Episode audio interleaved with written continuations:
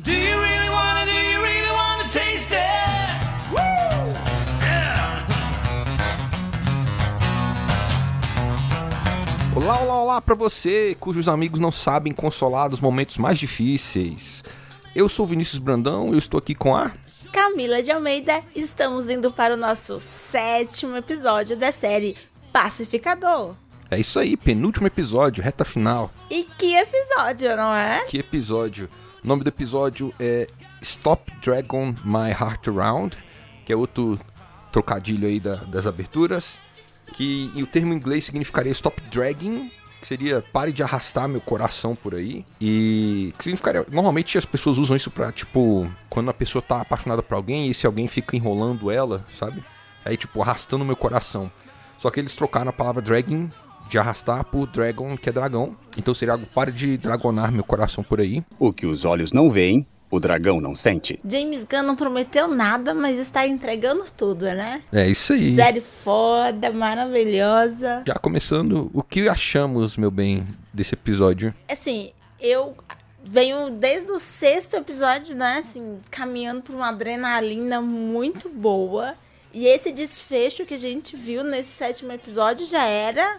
Né, um desfecho esperado. Eu esperava um pouquinho assim de mais de um draminha, mas foi bom, foi na medida certa, não enrolou demais, aconteceu tudo que a gente esperava que fosse acontecer mesmo. Nem tudo, bom, né? Bom. Na verdade, assim, a gente achava no outro episódio que as peças tinham encaixado e agora a gente ia para pro confronto final de tudo, tudo, tudo se chocar.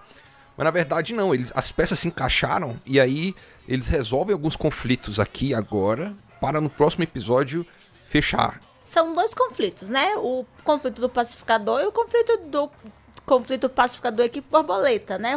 Um conflito pessoal e um conflito é, grupo do pacificador. O primeiro já foi resolvido neste episódio. Esse episódio é meio que o fim de um segundo ato, né? Agora que as coisas deram todas erradas, as borboletas tomaram a polícia, o pai dele estava pronto para encontrar com ele e tudo mais... É, eles encontraram o último respiro final, né? No roteiro de cinema seria algo como, tipo, eles passaram pela crise e encontraram um motivo para enfrentar o, o, o último desafio. E para fazer isso tudo, várias histórias paralelas tinham que ser resolvidas antes de começar o próximo episódio. Eu acho que ele conseguiu... James Gunn entregou muito bem esse sétimo episódio, já deixando amarradinho. Esse conflito aqui dele já foi resolvido. E agora nós vamos partir para o próximo ato, para que seja resolvido e seja entregue, não ficando muita coisa para o momento final, sabe?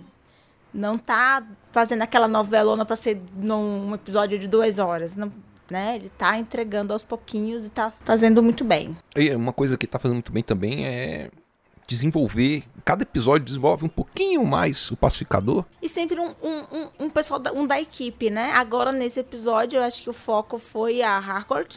Uhum. Né? Ele desenvolveu ela, trouxe ela ali para um, para um, para um momento de ascensão, de liderança, né, da equipe. É muito bom, porque a gente, eu tava vendo ela meio apagadinha, né? Ainda não tinha dado um foco nela. E esse episódio ali, do, depois de resolver o conflito do pacificador, foi sobre ela, né? Entre aspas. Acho que todas as histórias de coadjuvantes foram resolvidas. Agora vem as histórias dos protagonistas, mas que vai ser resolvida, eu acho, no próximo episódio, fechado de vez. Né?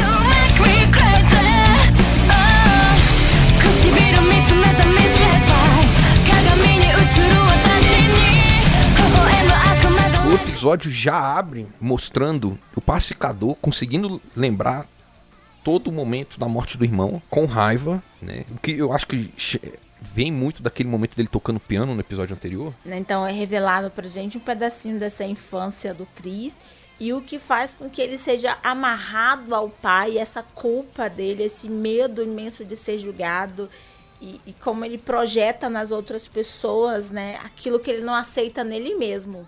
Porque é o que a culpa faz, né? Eu acho que a questão quando ele fala da culpa, ele tá falando da responsabilidade do pai de cuidar dos filhos, né? Quando o pai coloca os dois para esse, para esse é, duelo, a rinha lá entre eles, em que ele fazia aposta com os filhos, ele estava sendo negligente e deixando com que os filhos, né, crianças, ficassem responsáveis por si mesmo. E ele, um, um garoto com muita energia, o irmão também se empolgou e pode ter sido se, esse, ser responsável nesse sentido da empolgação, mas não da, de ter sido culpado, porque quem colocou ele naquela situação não foi ele, não foi o irmão, foi o pai.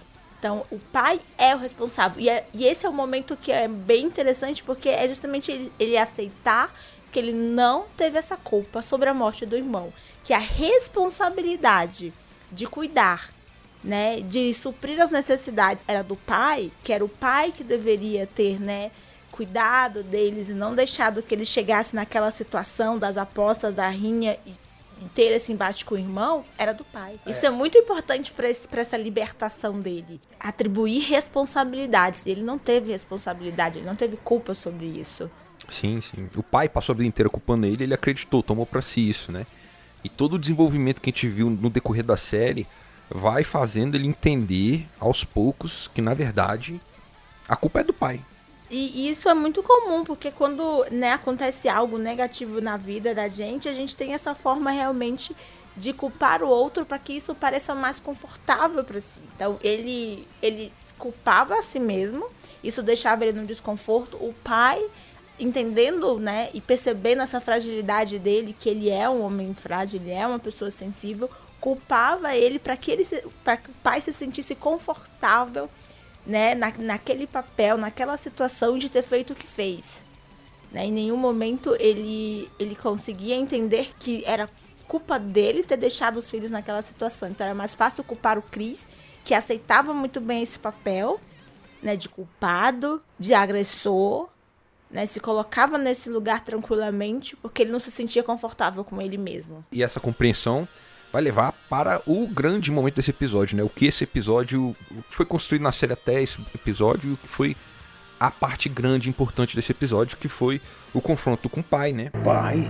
Puta que pariu. O que tá fazendo? O que eu devia ter feito há muito tempo. Daí dá pra tirar muitas coisas. Foi um confronto, assim, duradouro, desde, tipo, o momento em que o pai aborda ele até o final da briga, acontece muitas coisas, pequenas pistinhas, assim, do que a gente viu. É... E aí, uma das coisas que foi dita é que o pai dele fala: eu sabia que você era impuro quando nasceu. E confirmei isso quando dormiu com aquelas prostitutas negras sujas e homens. O que indica que o pacificador é bissexual. Ele levanta nessa pauta sobre a sexualidade do Chris e me faz questionar se ele não tá fazendo isso, porque justamente, né, para deixar o Chris desconfortável com ele mesmo, que é quando as pessoas culpadas fazem, né? Elas atribuem a culpa do outro para que ele se sinta desconfortável com aquilo. Se não é uma fala... É, não, tanto, não importa o que, que o Chris vai seguir da vida dele, ou o que o Chris faz, mas é no sentido de deixar o Chris desconfortável com ele mesmo. Se isso não é mais um, um, um jogo, né? Porque o pai usa muitas palavras para ofender, para magoar, né? Para realmente deixar o Chris num papel ali, é, oprimido, sem conseguir se defender. Então eu fico pensando se ele não usou isso para trazer novamente o Chris para esse lugar de, de, de se sentir mal consigo mesmo. Eu, eu acho que isso também ajuda a entender por que, que ele tinha tanto desgosto com o Chris, porque além, é claro, né, de ele ter culpado o Chris, botar na cabeça dele que o Chris que foi culpado pela morte do irmão. O filho que ele mais gostava, né? O Chris, sendo quem ele é, ele é bissexual, ele gosta de ouvir música que não condiz com a educação religiosa que ele estava tendo. É, tudo isso incomodava o pai dele. O pai dele sempre foi incomodado com quem o Chris é. E traz essas, essas pautas pra deixá-lo, né? Que ele ainda não tá confortável com quem ele é. Ele ainda não aceita é, a pessoa que ele vem se transformando, né? Ele não aceita a, a parte sensível dele, né? Essa dualidade, a gente é forte, é frágil, é sensível e consegue... E ele não consegue aceitar isso nele, né? Então o pai... E, e o pai sabe muito bem como criou o filho, no sentido de, de tentá-lo deixar ainda nessa posição de indefeso. É, considerando assim que ele criou o filho para ser um, assassino perfeito, né? E um modelo de heterossexualidade, né? Até a briga que ele põe os dois filhos pra brigar faz parte dessa educação cruel que ele fez com o Chris, né? A gente entende mais da vida do Chris com esse cara vendo essa briga, essa conversa dos dois. Esse padrão de culpa é muito... tem muita característica mesmo dessa, dessa família desestruturada da infância, né? O pai ensinou o Chris sobre essa, essa, como resolver os conflitos e que ele era culpado de tudo o que acontecia na vida deles, né? Ele tava sempre trazendo a criança problemática, a criança que tem dificuldades, a criança que, né, o Chris sempre era essa criança, a criança difícil, a criança que não conseguia fazer nada certo, né? Tem a cena que ele derruba o Chris, né, nesse confronto, e ele começa a fazer um discurso religioso, né? Deus me desafiou, como fez com Abraão. Eu fui fraco demais para ouvir. Mas agora eu não sou mais. Tive mais certeza quando você conspirou com as forças de Baphomet contra os Estados Unidos. E agora, ofereço a sua vida. É uma coisa que eu achei muito interessante, que é algo que pessoas de extrema direita, com tendências fascistas, muito religiosas, usam a religião como desculpa para não assumir responsabilidade e culpar os outros por tudo que acontece. E trazer sempre aquele que é maior, que o castigo, de que ele está sendo a, a força de Deus na terra, a voz de Deus na terra, para fazer a justiça, né? Esse discurso é, é muito atual até, que eu vim para trazer a, a redenção, a paz e, e, e usar disso como uma desculpa para oprimir, para exterminar o outro, né? Eu acho sempre muito importante como essa série vai trazendo sempre discursos muito coerentes, assim, e muito atuais, pautas é, que a gente tem vivido, né, constantemente e recentemente, o que é surpreendente até. O James Gunn criticou tantos aspectos dessa cultura de extrema-direita que tende para o fascismo, né? E aí, aqui ele aborda um outro aspecto. Eu acho que é tipo, o último aspecto que faltava, que é como eles distorcem o discurso religioso para ser uma desculpa para a maldade deles, para o preconceito deles, para o ódio deles. E é uma coisa que a gente vê muito na, no nosso grande exemplo fascista aqui no Brasil, de não assumir responsabilidade e culpar todo mundo por algo que é culpa dele. E aí, para finalizar, né, não tinha como essa história, essa discussão toda, essa situação com o pai, não acabar com alguma coisa muito dramática e trágica, como um filho matando o próprio pai. O parricídio, né? O que já era... Eu imaginava que, que o James Gunn não fosse deixar chegar nessa, nessa última consequência, né? De, de, desse parricídio, do filho ter que matar o pai. Eu achei realmente que o, que o vigilante ia meio que interceder neste momento. Mas eu entendo também essa construção do James Gunn em relação ao personagem dele, ao, ao Chris, no sentido de que era importante pro Chris fazer esse ato como um ato de libertação realmente para ele. Não deixar margem nenhum sobre a consciência que ele tá tomando de si mesmo. Você matou meu irmão! Você matou o Kif! Você só tem razão numa coisa. Eu sou um monte de merda! Eu sou um merda por ter te ouvido por tantos anos. Eu sou um merda por não ter te matado enquanto dormia. Ele fazer esse ato é libertador, é... é quebrando realmente as amarras, essas algemas que ele tinha com esse pai, e entender que este pai, né, é responsável por grande parte das dores que ele carrega, todos carrega, os traumas. Eu fiquei na hora pensando, tá, ele podia ter minimizado isso, mas analisando o episódio eu entendo a, a importância do ato realmente pro, pro, pro personagem, pro crescimento dele, para que ele possa se, é, se livrar dessa máscara, né, desse, desse fascista, desse homem insensível, né, desse, é, desse homem machista. É importante ele quebrar isso. É o, é o vínculo que ainda ficava com, com esse lado negro dele. É um pouco catártico, né? No momento da briga em que o pai dele perde, o vigilante tira a vantagem que o pai dele tem sobre ele, né? Então, tipo assim, essa figura, que sempre é uma figura carinhosa pra ele, quebra o, a barreira ali. Eu acho que, tipo, isso de certa forma... Não sei se o James Gunn estava pensando nisso quando ele escreveu, mas pra mim, de certa forma, é uma metáfora, né? A companhia que ele teve na vida inteira dele quebra a barreira que ele tem contra o pai, o que permite ele conseguir acertar o pai dele. E aí ele socando o pai e falando do pai, jogando na cara do pai, você é culpado de matar o Keith, você é culpado por isso, você é culpado por aquilo. É, é, é muito catártico aquele momento. E aí depois, quando o pai dele começa a zombar dele de novo... Sabendo que ele não vai ter essa coragem. Acreditando, né? Que ele não teria essa coragem. Vai em frente, atira, seu bastardo! Sabia que não ia conseguir, seu covarde. Porque eu te controlo. Mesmo se eu não te matar, você nunca vai conseguir ficar longe de mim. Justamente por ele ter... É, amarrado, de certa maneira, o Chris nesses laços de culpa, nesse poder, né? Porque é um filho que é criado por um fascista, por um cara supremacista. O pai é o superior e o filho é aquele que abaixa a cabeça e diz sim, senhor, né? Ele foi criado pra, pra ser submisso ao pai, né? Uma relação familiar dessa não tem como não acabar de forma tão trágica, né? E, mas é muito, é muito significativo... O discurso do pai, eu ainda tenho poder sobre você, eu ainda tenho influência sobre você. E o pai tá se sentindo superior ali, né? Ele tá sorrindo. E é nesse sentido que eu falo como é importante que ele tenha feito ato, justamente pra ele, pra ele falar pra ele mesmo, né? É o, é o último momento de libertação e o elo que liga ele ao pai dele. Eu tenho sim essa coragem, eu estou me libertando agora de você. É dramático, mas é muito importante pra essa tomada de consciência. Eu fiquei, tipo, na hora... O tiro... É, é também uma vitória dele sobre o pai. Não, não a vitória dele sobre o pai, mas é a derrota do pai, né? É a derrota sobre o pai. Não é, é a vitória, é a libertação. É a libertação dele, mas pro pai é uma derrota, porque tudo que o pai trabalhou na vida pra construir é negado pra ele naquele momento. Tanto é que quando ele morre, a cara dele não é a sorriso que ele tava, ele morre com cara de choque. Ele percebe que o filho se libertou dele. Ele não tem mais a vantagem, né, sobre o filho. E o opressor usa sempre disso. Né, de ter uma vantagem sobre o oprimido, de usar de palavras, de saber o ponto fraco do, do oprimido, para que ele consiga, consiga continuar tirando vantagens, né? Muito característico de, de... Ele fazia bullying com o filho, né? Isso é característico dessa, dessa linha tênue que existe ali entre o, o agressor e o oprimido. Sim, sim. Cria uma relação meio de você tá preso a mim, mesmo quando você não tá comigo, né? E eu gosto muito que, tipo, não é um momento catártico pra nenhum dos personagens lá. Ele realmente desaba ali, ele percebe o que aconteceu com ele.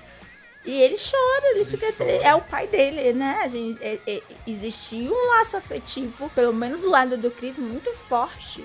E com o do pai com o filho também, mas o, no, no sentido, o pai com o filho era um, um, uma prisão, né? Um aprisionamento ali. E o filho com o pai era um, um modelo, um exemplo, aquele que, de certa maneira, quando o Chris saiu da cadeia, era o que, né, tava ali para colocá-lo de novo no, no caminho que o pai queria, né? E ele, ele entende, né, o que, a importância disso, porque depois ele tem um momento com a Igli, né, que a Igli se feriu feio na briga, e aí é, ele começa a rezar. Deus, traz de volta o meu melhor amigo. Se eu fui egoísta... E um péssimo amigo pro Igli. O único que me amou de verdade além do Kif. Ai, merda. Ele deixa bem claro, ó. A Igli amava ele. O, o irmão dele amava ele. O pai dele nunca amou ele de verdade. Porque era, é a última, o último laço de família, né? De pessoas próximas do qual ele podia contar. Estava ainda ali, né? A imagem do pai dele não era só um homem mau. Era um... A minha família indo embora, né? É, e de certa o forma, né? Resquício de família. O pai dele atingir a Igli é um... demonstra isso também, né? Tipo, o... ele percebe que o pai dele é culpado pela morte do irmão e agora o pai dele tá tentando matar a outra coisa que ama ele. Eu vou ficar sozinho, né? Esse é. sentimento de solidão é desesperador, né? Você tá devastado por esse sentimento, eu perdi tudo. E o pai vira uma barreira pra ele ser capaz de encontrar pessoas que gostam dele, né? O Chris tá lá devastado, sozinho, né? Aí o, passe... o, o, o vigilante chega nele assim, ó, só com um toquezinho assim no ombro. é, é o consolo que os dois se permitem, né? Eu não... Eles não se permitem abraço, toque afetivo. A... Então, e o vigilante sabe que o pacificador não gosta desse tipo de afeto, né? E, é um momen- e também é um momento muito só do Chris, então ele só chega assim, ó. Tipo, você fez a coisa certa, estou com você. E você vê que ele tá pensando, que que eu, como é que é o jeito certo de consolar ele aqui? Ele começa a falar alto o que ele tá pensando, né? Toques gentis. Só, só um toquezinho assim no ombro e se afasta, tipo, vou te dar espaço. E foi um momento, tipo assim, acabou o drama, gente. Mas você vê como os, os dois evolu- continuam evoluindo, né? Assim como essa desconstrução, né? O pacificador não se importa em ser vulnerável mais... E ele demonstra, ele não tá nem aí pra ninguém. E o vigilante se permite fazer algo que eles não diriam que era uma coisa muito máscula, máscula, né? Que é consolar o amigo dele. Esse episódio também vê mais uma demonstração da qualidade da computação gráfica, dos efeitos especiais dessa série, né? A gente já tá acompanhando, já tem seis episódios, uma águia feita computação gráfica, que se não fosse o fato de que ela tá, não, tá fazendo movimentos que águias não fazem, a gente não conseguiria compreender que ela é computação gráfica. E aqui nesse episódio a gente tem dois momentos que eu fiquei de cara assistindo. Será que tem um prêmio pro, é, pro Enio a, a, pra ele ganhar o papel de ator coadjuvante? É, o Igli é, é. ia ser bom. O Igli é muito maravilhoso, né? Mas é, é, nesse episódio a gente tem várias cenas do Igli em computação gráfica, muitíssimo bem feito. E nesse episódio a gente tem a cena do dragão branco voando, caçando o, o pacificador antes da briga começar. E é impressionante como parece o cara no chão atuando, o Robert Patrick. E eles fizeram, tipo, o modelo perfeito, velho. O mesmo tamanho da barriga dele, de barriga de idoso. É, é, a voz dele tava encaixada, com toda a reverberação certinha. É muito impressionante aquela cena. E aí depois, mais tarde, tem uma cena muito engraçada que eles, pra distrair o pai dele e não encontrar ele, ele amarra o capacete dele num guaxinim. Aí mostra a consequência dele agarrar um guaxinim e amarrar o capacete, que aí ele tá com a cara toda rasgada. Esses guaxinins são da pesada. É, era mais ou menos isso que eu esperava que ia acontecer se alguém tentasse correr atrás de um guaxinim selvagem. O guaxinim que deixou ele cheio de ferida, não foi o pai dele. É... E o guaxinim é cem por cento computação gráfica. É impressionante aquele guaxinim. Você vê um guaxinim fazendo movimento de guaxinim, você não consegue distinguir que é um bicho de computação gráfica. É muito bem feito mesmo, assim, achei impressionante. E o abraço do Igor é, é lindinho, merece um prêmio.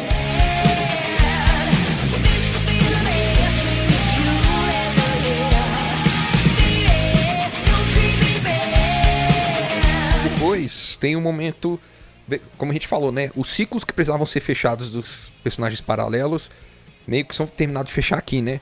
É uma coisa que eu fiquei pensando nisso durante o episódio. Nesse episódio a gente vê fechar o ciclo do Murn e da Harcourt. E o ciclo do John foi fechado no episódio anterior, porque o, o John passou a ser aceito por todo mundo e ser considerado um cara legal. E agora a Harcourt, o, o Murn se sacrifica pela equipe, né? A borboleta dentro do Murn se sacrifica pela equipe. Para que eles consigam ter mais um tempo, né? Para se preparar para para a missão final. E de certa forma ele tá é, é, é, dando essa redenção pro Murn, né? O personagem, a pessoa que ele tomou pra si. A parte humana que ainda resta nele, né? Agora, a equipe inteira passa a reconhecer a Harcourt como líder. E, ou seja, a Harcourt, que era essa pessoa que não tinha ligação com ninguém, por sentir mal pelo trabalho dela, que ia beber todo dia, agora tem pessoas que se importam com ela, pessoas que olham pra ela pedindo orientação, né? Dá pra ver que ela tá fechando um ciclo ali também. É, e esse vida. Ciclo do Murn e esse começo, esse destaque da Harcourt é, é dado com a descoberta sobre a, a, Leota, a Leota, né? Que é a verdade, quem ela é filha, né? Que ela foi trabalhar realmente para implantar. E, não, e a minha surpresa foi que o Murn sabia de quem era a filha. Ele não se importava com esse fato dela estar ali tendo uma ligação com a Amanda. E quando a, a, a Harcourt descobre, ela fica muito chateada com a Leota, porque ela se, ela se sente traída. E de certa forma é uma traição, né? E como a Harcourt está tendo agora uma ligação muito grande com a equipe, essa questão de cuidar um do outro, e ela sente que a Leota com o Chris foi uma traição assim, sem, sem perdão, né? Sim, mas ó, olha como é interessante. A... A Leota, ela não fica muito triste quando ela é acusada pela Harcourt e nem pelo Murn. Ela fica tipo, é, só estão me lembrando que fiz uma merda, eu sei que fiz coisa merda. Ela fica bolada é quando o Chris joga na cara dela, porque foi a pessoa que ela traiu conscientemente. E ele tá bem chateado com ela, ele quer só terminar a missão, porque ele se comprometeu nisso e sair da... não ver mais ela, não falar mais com ela, porque ele... eu Eu até já tinha comentado isso, né? A gente já tinha comentado em outros episódios. Essa capacidade da Leota tem de penetrar o Chris, assim, né? De derrubar as barreiras dele, de ter uma conversa com ele sincera, amigável, né? É, grande parte do motivo pelo qual ele se desenvolveu tanto foi a Leota, né? Não foi o, o vigilante em si. Todos eles tiveram um, um empurrãozinho ali. Mas foi a Leota que fez ele desenvolver a partir desse, desse gatilho consegue, que ele teve. Ela consegue, né, ter diálogos com ele fazer, e essa escuta ativa. E, então, tipo, pra ele era uma coisa muito importante. A Leota tava sendo muito importante pra ele. E ela ter feito isso foi uma traição muito grande. E ele percebe que ela, porque ele já tinha no episódio passado, ele falou, se ela tá fugindo de mim, aí de repente ele descobre o diário. Então, fica é, óbvio pra todo mundo é, que foi, que foi ela, ela, né? Foi muito cruel o que ela fez. Foi muito ruim e botou toda a equipe em desvantagem. Mas é... É como eu disse, né? Os ciclos dos personagens meio baixos foram fechados, né? Tipo, baixo, digo assim, secundários. E todos eles, de certa forma, são degraus pro Chris evoluir, mas eu acho que agora os, os dois que têm mais desenvolvimento de personalidade, que são o Chris e a Leota, vão ser resolvidos mesmo, fechar o ciclo deles, no próximo episódio, que também vai ser o fechamento do ciclo de aventura, de ação principal, que é o confronto com as borboletas e o assassinato da Tauvaca, que é um bichão grandão. A gente tinha comentado, né? No, tipo, que com certeza seria alguma coisa bem bizarra, como foi no filme, o que era lá a Estrela do Mar. E a gente viu um pouquinho do que é esta vaca, um, uma coisona meio estranha, que tem as tetas de qual tira o néctar lá, o, o alimento das borboletas. É gigantíssima, assim, enorme, né? A Tauvaca. Parece meio uma aranha, tem vários ela olhos. Parece, ela parece um, um carrapato. Não parece um carrapato cheio de, de sangue? Gordão, né? Só que com seis olhos, né? Pelo que a gente contou ali. E então vamos ver a ação. O que, é que vai acontecer com essa é. vaca bizarra? Vai ser um grande episódio de ação com efeitos especiais. É, de certa forma, a gente já tá falando aqui o que a gente espera, né? É, então vai ter esse grande final, né? As vacas, as vacas, as borboletas estão se preparando para tirar a vaca, né, do local onde, que já foi descoberto pela equipe, a equipe do Pacificador. Elas precisam abandonar aquele lugar e encontrar outro é, lugar de segurança. E a equipe está se preparando para ir pro tal celeiro, né? Antes que as, que as borboletas mudem a vaca de lugar. Eu fiquei feliz com a volta do Judo, Judo Master, que no, eu tinha falado, será que ele morreu? Porque aí ele atirou nele. Aí agora ele aparece numa cena engraçadíssima e tem um conflito Leota e Harcourt e o Judo Master, os três ali, e ele de novo é derrotado. E eu fiquei tipo, será que ele vai ter um... um uma função, porque, tipo, ele tá tentando impedir a equipe de avançar. Ele era o protetor das borboletas. Ele sabia das borboletas e tem alguma coisa sobre as borboletas que ele não falou. É, eu fiquei, mas por que não é agora o momento de contar, sabe? Vai é. acabar ali a trajetória dele na série? Não, então, ele foi amarrado, né? Mas não é a primeira vez que ele é amarrado. De novo, ele, ele já soltou das amarras duas vezes. Então, ele provavelmente vai fugir de novo e vai fazer alguma coisa, né? Agora, o que que ele vai fazer? Coitada, eu tô sentindo dó dele. Essa trajetória dele tá sendo sofrida. É o, e é o último mistério que falta na, na série é resolver é, o que diabos é que ele tava. Que ele sabe sobre a, as borboletas que não foi dito. É, esse ciclo dele, assim, é esse, do, desse personagem, assim, ele, ele é um personagem secundário, mas não tá fechando direito, assim, ao meu ver. Vamos ver, né? Eu acho que tem muita coisa pra ser revelada ainda, mas esse último episódio, eu espero que ele seja maior que os outros. Pra ter tempo de trabalhar todas essas coisas. Você tá sentindo que tá passando rápido? Tipo, já acabou? Todos os episódios pra mim eram super rápidos. Tipo, o segundo episódio começa com ele fugindo do apartamento depois que a mulher morre, né? Que a mulher ataca ele. E aí quando eu fui editar o, o nosso podcast daquele programa, eu fui caçar imagens pra botar a capa, eu percebi, cara, essa, a cena dele fugindo daquele apartamento sozinha é metade do episódio. É, quando, você tem quarenta, quando você tem quarenta minutos e tem que ter cena de ação grande a cada episódio, é muito difícil você não fazer com que a história seja corrida por episódio, porque a cena de ação toma muito tempo. Mas notícias boas, essa série já foi é, renovada para a segunda temporada, então vamos esperar coisas boas vindo aí. E ansiosa para o último episódio. Tum, tum, tum, tum. Que série boa, né? Tendo dito isso, gente, é bom lembrar sempre que vocês são todos lindos. Não se deixem abater pela, pelo mundo agora. Unidos nós somos mais fortes. Sejam mais bonitos e mais fortes ainda tomando vacina. Pelo amor de Deus, tudo que existe. É isso aí, pessoal. Até mais. Até o próximo episódio. Até mais. Até nosso último episódio desta segunda temporada. Beijos. Tchau.